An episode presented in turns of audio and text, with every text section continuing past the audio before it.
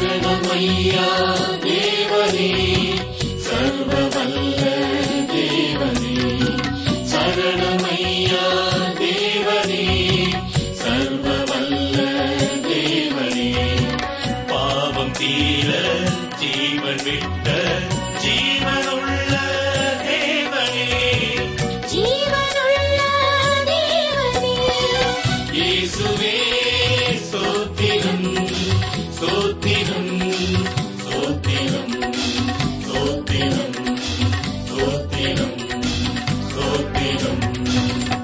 வேத ஆராய்ச்சி நேயர்களுக்கு எங்கள் காலை வந்தனங்கள். அன்பர்களே இப்புதிய நாளிலே தேவ ஆசீர்வாதத்தை பெற்றுக்கொள்ள இயேசுவின் பாதத்தில் சில நிமிடங்கள் தரித்திருப்போமா? உங்களுக்கு எத்தனை பிரச்சனைகள் வந்தாலும் கர்த்தர் மேல் உங்கள் பாரத்தை வைத்து விடுங்கள். தேவன் உங்களை தாங்குவார்.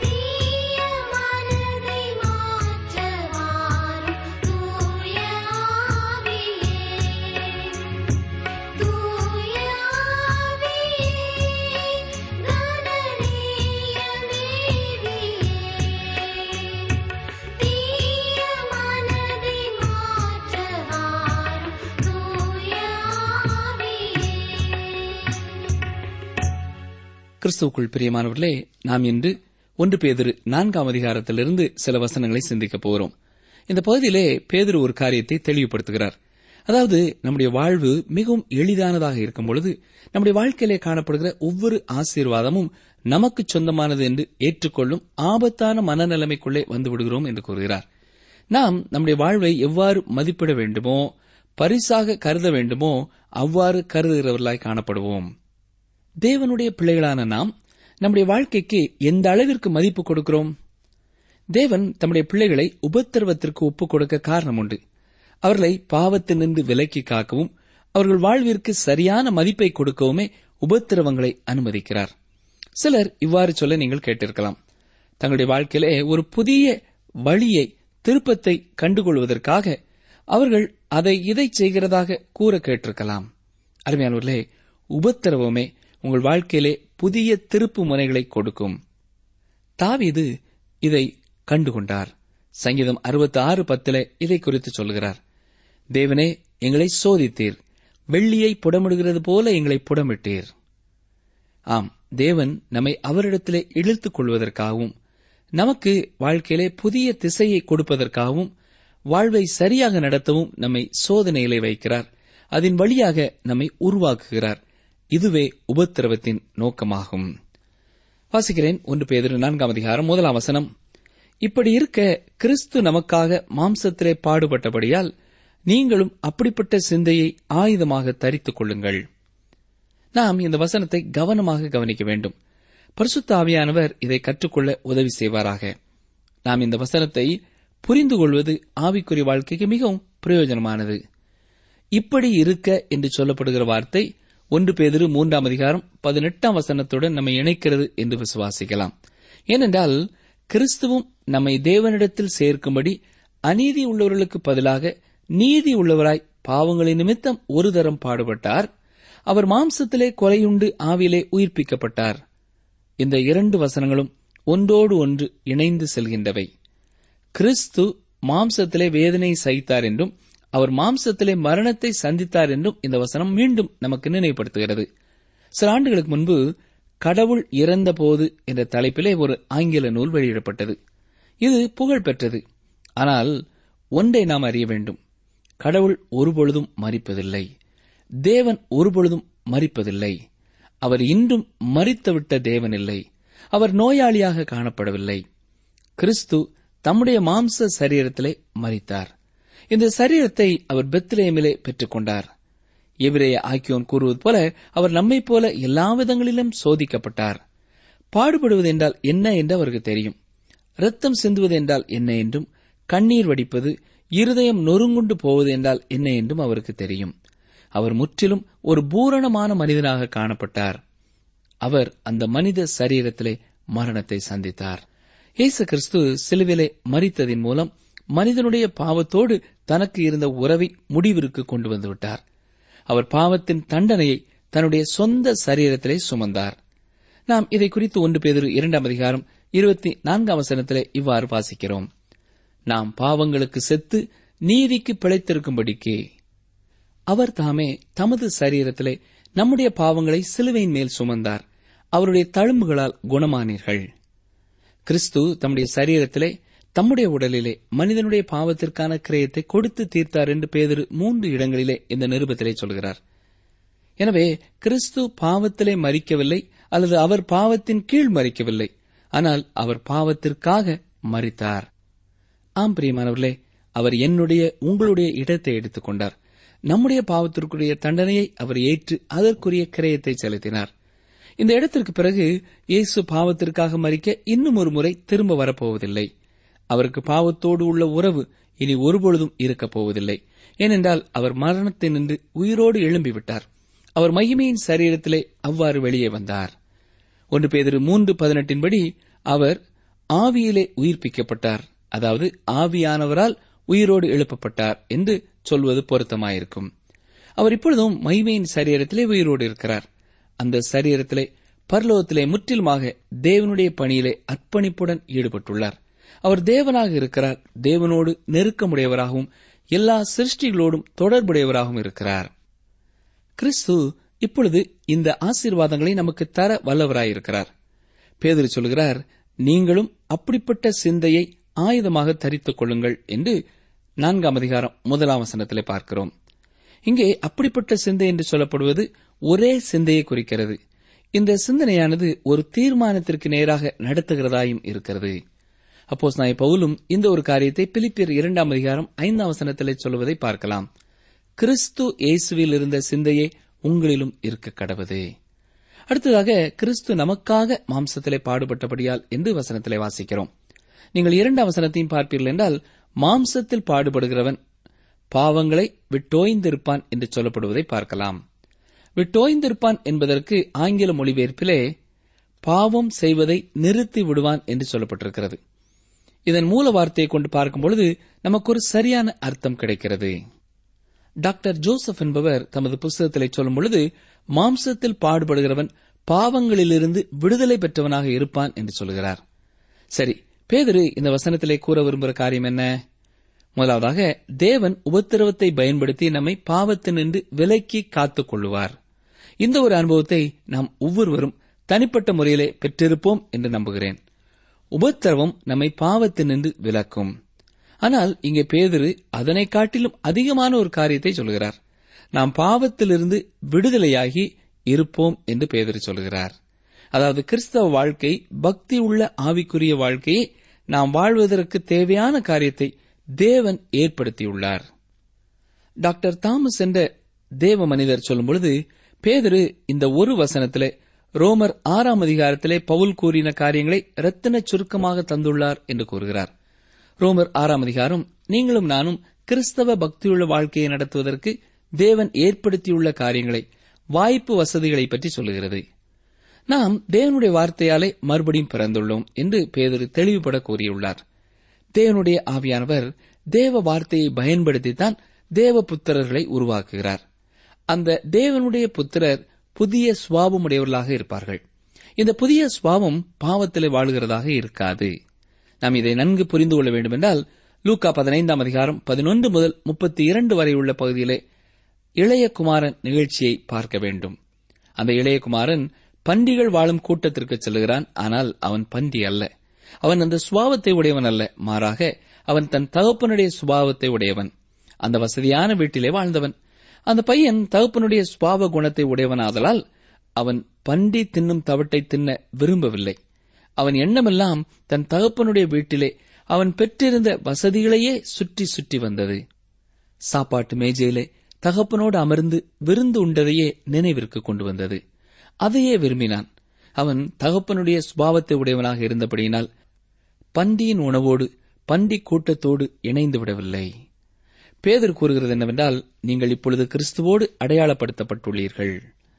நீங்கள் இயேசு கிறிஸ்துவனிடத்திலே வந்து புது பிறப்பு அடைந்தவுடன் தேவனுடைய ஆவியானவர் உங்களுக்கு ஞான ஸ்நானம் கொடுக்கிறார். அதாவது உங்களை கிறிஸ்துவோடு அடையாளப்படுத்துகிறார். இப்பொழுது கிறிஸ்து இயேசுவில் இருந்த சிந்தையே உங்களிலும் இருக்க கடவுது. இயேசு கிறிஸ்து இப்பொழுது தேவனுடைய வலது பார்சத்திலே மகிமையின் சரீரத்தோடு இருக்கிறார். உங்களுக்காக எனக்காக அவர் தேவனுடைய பணியிலே அர்ப்பணிப்போடு அங்கே காணப்படுகிறார்.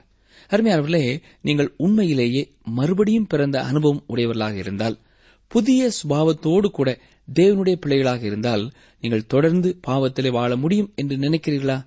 இல்லை பிரியமானவர்களே அப்படி வாழவே முடியாது. இன்று அநேக சபைகளிலே இந்த ஒரு உபதேசம் அதிகமாக மறக்கப்பட்டு விட்டது. அதாவது பரிசுத்தத்தை குறித்த உபதேசம்.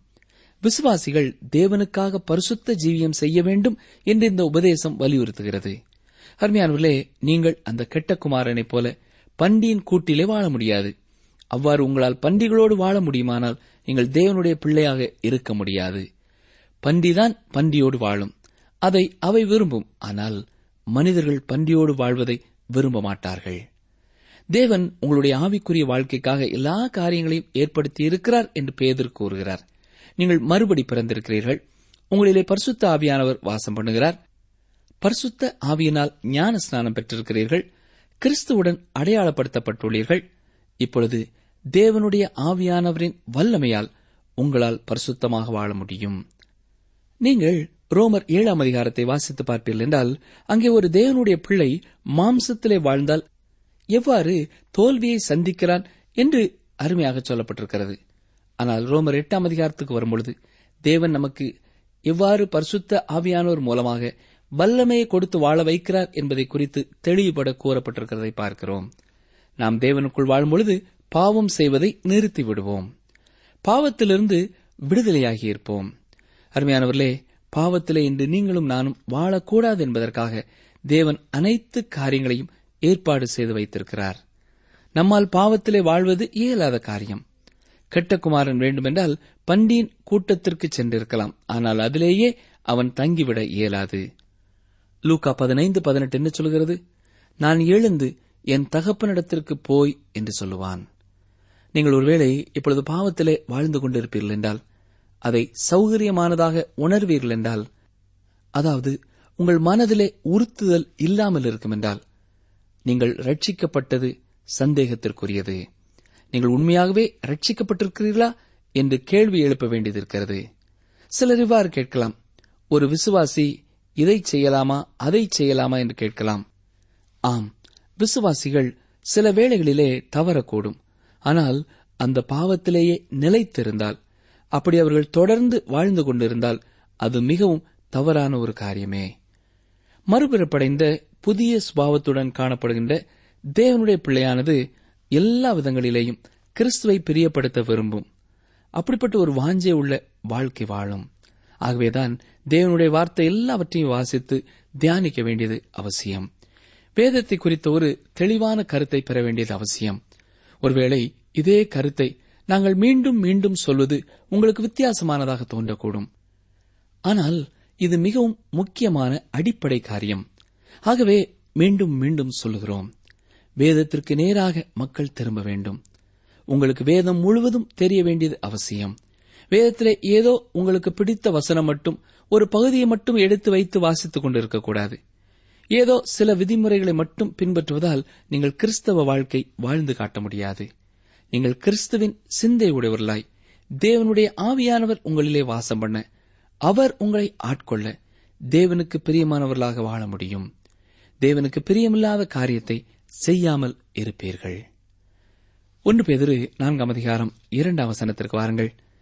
ஏனென்றால் மாம்சத்தில் பாடுபடுகிறவன் இனி மாம்சத்தில் இருக்கும் காலம் வரைக்கும் மனுஷருடைய இச்சைகளின்படி பிழைக்காமல் தேவனுடைய சித்தத்தின்படியே பிழைக்கத்தக்கதாக பாவங்களை விட்டோய்ந்திருப்பான் இதே கருத்தை அப்போஸ்நாய பவுல் ரோமர் எட்டாம் அதிகாரம் ஐந்தாம் ஆறாம் வசனங்களிலே சொல்லுகிறார். பாருங்கள் அன்றியும் மாம்சத்தின்படி நடக்கிறவர்கள் மாம்சத்துக்குரியவைகளை சிந்திக்கிறார்கள் ஆவியின்படி நடக்கிறவர்கள் ஆவிக்குரியவர்களை சிந்திக்கிறார்கள். மாம்ச சிந்தை மரணம் ஆவியின் சிந்தையோ ஜீவனும் சமாதானமுமாம் என்று சொல்கிறார். மாம்ச சிந்தை என்று பவுல் என்ன அர்த்தத்திலே சொல்கிறார்? உங்கள் ரட்சிப்பை இழந்து போவீர்கள் என்று இங்கே சொல்கிறாரா? இல்லை பிரியமானவர்களே மாம்ச சிந்தை காணப்படும் போது தேவனோடு உள்ள எல்லா ஐக்கியத்திலேயும் மறித்து போவீர்கள் என்று அர்த்தமாகும். ஒன்றியவான் ஒன்று ஆறு இதைத்தான் சொல்கிறது. நாம் அவரோடே ஐக்கியப்பட்டவர்கள் என்று சொல்லியும் இருளிலே நடக்கிறவர்களாயிருந்தால் சத்தியத்தின்படி நடவாமல் பொய் சொல்லுகிறவர்களாயிருப்போம் ஆம் அருமையானவர்களே நீங்கள் பாவத்திலே வாழ்ந்து கொண்டு தேவனோடு ஐக்கியம் கொள்ள முடியாது. தேவனுடைய வார்த்தை நின்று பாவமானது மக்களை பிரித்து வைத்துக் கொண்டிருக்கிறது. தேவ ஜனங்கள் ஒரு சிறிய கூட்டமே. அதுவும் வேதம் முழுவதையும் போதித்து அதின்படி நடக்கச் சொன்னோமானால் ஒரு சிறு கூட்டத்தினரிடமே பேச வேண்டியதாயிருக்கும். அநேகர் இந்த கிறிஸ்தவ வாழ்க்கையை வாழ குறுக்கு வழியை முயற்சி செய்கிறார்கள். அருமையானவர்களே ஆவிக்குரிய வாழ்விற்கு எந்த ஒரு குறுக்கு வழியும் கிடையாது. உங்கள் வாழ்க்கையிலே உங்களை பாவத்தினின்று விலக்க தேவன் உபத்திரவத்தை பயன்படுத்தப் போவதாக சொல்லுகிறார். மனுஷருடைய இச்சைகளின்படி பிழைக்காமல் தேவனுடைய சித்தத்தின்படியே பிழைக்கத்தக்கதாக பாவங்களை விட்டோய்ந்திருப்பான் நாம் நம்முடைய விருப்பத்தின்படி வாழ மாட்டோம். நாம் தேவனுடைய கிருவையினாலே உபத்திரவங்களை ஆங்காங்கே சந்திக்கிறோம். தேவன் அந்த உபத்திரவங்களை பயன்படுத்தி நம்மை பாவத்தினின்று விலக்கி காத்துக் கொள்வார் எனக்கு அருமையான சகோதரனே சகோதரியே இந்நாட்களிலே நீங்கள் உபத்திரங்கள் வழியாக கடந்து வந்து கொண்டிருப்பீர்கள் என்றால் ஏன் என்ற கேள்விக்குறி இருக்கும் என்றால் ஒருவேளை உங்களை பாவமர கழுவ ஆண்டவர் இதை அனுமதித்திருக்கலாம். அதை குறித்து அவரே உங்கள் உள்ளத்திலே வெளிப்படுத்துவார். இதனைத் தொடர்ந்து பேதிரு சற்று முன்னோக்கி பார்க்க காண்கிறோம். பாருங்கள் ஒன்று பேதிரு நான்காம் அதிகாரம் மூன்றாம் வசனம். சென்ற வாழ்நாட்காலத்திலே நாம் புறஜாதிகளுடைய இஷ்டத்தின்படி நடந்து கொண்டது போதும். அப்பொழுது நாம் காம விகாரத்தையும் துர்இச்சைகளையும் நடப்பித்து மதுபானம் பண்ணி களியாட்டு செய்து வெறி கொண்டு அருவருப்பான விக்கிரகாராதனையை செய்து வந்தோம். நாம் பழைய வாழ்விலிருந்து கிறிஸ்துவனிடத்திலே திரும்பிய பிறகு நாம் முன் செய்த அதே காரியத்தை செய்து வந்தோம் என்றால் மூடர்களாயிருப்போம். உண்மையிலே நாம் அவ்வாறு செய்ய இயலாது. நாம் இப்பொழுது கிறிஸ்துவுடன் இணைக்கப்பட்டிருக்கிறோம். நாம் அவருடன் ஐக்கியப்பட்டுள்ளோம். நாம் பாவத்திற்காக உலகத்தோடு ஓட முடியாது. நாம் என்று தேவனுக்காக வாழ வேண்டியது அவசியம். என்ன ஒரு அற்புதமான சத்தியம் இது இல்லையா? வாழ்க்கை என்பது குறுகியது. நாட்கள் பறந்து செல்கிறது. நாம் தேவனுக்கு முன்பாக நியாய தீர்ப்பிற்கு வர வேண்டும் என்பதை உணர வேண்டியது அவசியம். பேதுரு இந்த பகுதியிலே பாவங்களை வரிசையாக பட்டியலிட்டு சொல்கிறதை பார்க்கிறோம். நாம் தேவனிடத்திலே வரும் முன்னர் இவ்வாறெல்லாம் காணப்பட்டோம் என்று சொல்கிறார். நம்முடைய பழைய ஓவியம் இதுதான். அருமையானவர்களே இன்றும் கூட அநேகர் இப்படிப்பட்ட காரியங்களிலே வாழுகிறார்களே. அவர்களும் நம்மைப் போல ஒரு புதிய சுபாவத்திற்குள்ளே வரவேண்டும் அல்லவா அப்படிப்பட்டவர்களுக்காக நீங்கள் ஜெபிக்கிறீர்களா? சற்றே எண்ணி பாருங்கள். காம விகாரத்தையும் என்று சொல்வது பேசித்தன பாவத்திலே வாழ்வதை காட்டுகிறது. துர் இச்சைகள் என்பது அநேக காரியங்களை உள்ளடக்கும். மாம்சத்தின் காரியங்களை இச்சிப்பது மதுபானம் நமக்கு தெரிந்ததுதான். குடிவெறி களியாட்டு வெறி அருவருப்பான விக்கிரகாராதனை பண ஆசை எல்லா தீமைக்கும் வேறாயிருக்கிறது என்று வேதம் சொல்லுகிறது. பொருளாசையே இன்றைய விக்கிரகாராதனை. இந்த காரியங்கள் எல்லாமே நம்மை தேவனை விட்டு பிரிக்கக்கூடியது. இவற்றை பேதரு தெளிவாக பட்டியலிட்டு காட்டுகிறார். இன்றைய நாட்களிலே அநேக செய்தியாளர்கள் கூட பாவத்தை குறித்த ஒரு தெளிவான கருத்தை உடையவர்களாக இல்லை என்பது வருந்தத்தக்க ஒரு காரியமாகும். சபை விசுவாசிகளில் கூட அநேகருக்கு வேதம் எவற்றை பாவம் என்று சுட்டி காட்டுகிறது என்பதை பற்றி தெளிவான ஒரு கருத்து இல்லை. பேதர் இங்கே பாவத்தை சுட்டி காட்டி தெளிவாக சொல்லுகிறார். தேவனுடைய வார்த்தையிலே இந்த பட்டியல்கள் பல இடங்களிலே நியான் விளக்குகளால் எழுதப்பட்டது போல காண்பிக்கப்பட்டுள்ளது. இதை யாருமே கண்டுகொள்ளாமல் விட்டுவிட முடியாது. சரி ஒன்று பேதிரு நான்காம் அதிகாரம் நான்காம் வசனத்திற்கு வாருங்கள். அந்த துன்மார்க்க உலையிலே அவர்களோடு கூட நீங்கள் விழாமல் இருக்கிறதினாலே அவர்கள் ஆச்சரியப்பட்டு உங்களை தூஷிக்கிறார்கள். ஒன்று நீங்கள் தேவனை பிரியப்படுத்த வேண்டும் அல்லது மனிதர்களை பிரியப்படுத்த வேண்டும். நீங்கள் மனிதனை பிரியப்படுத்தினால் தேவனை பிரியப்படுத்த முடியாது.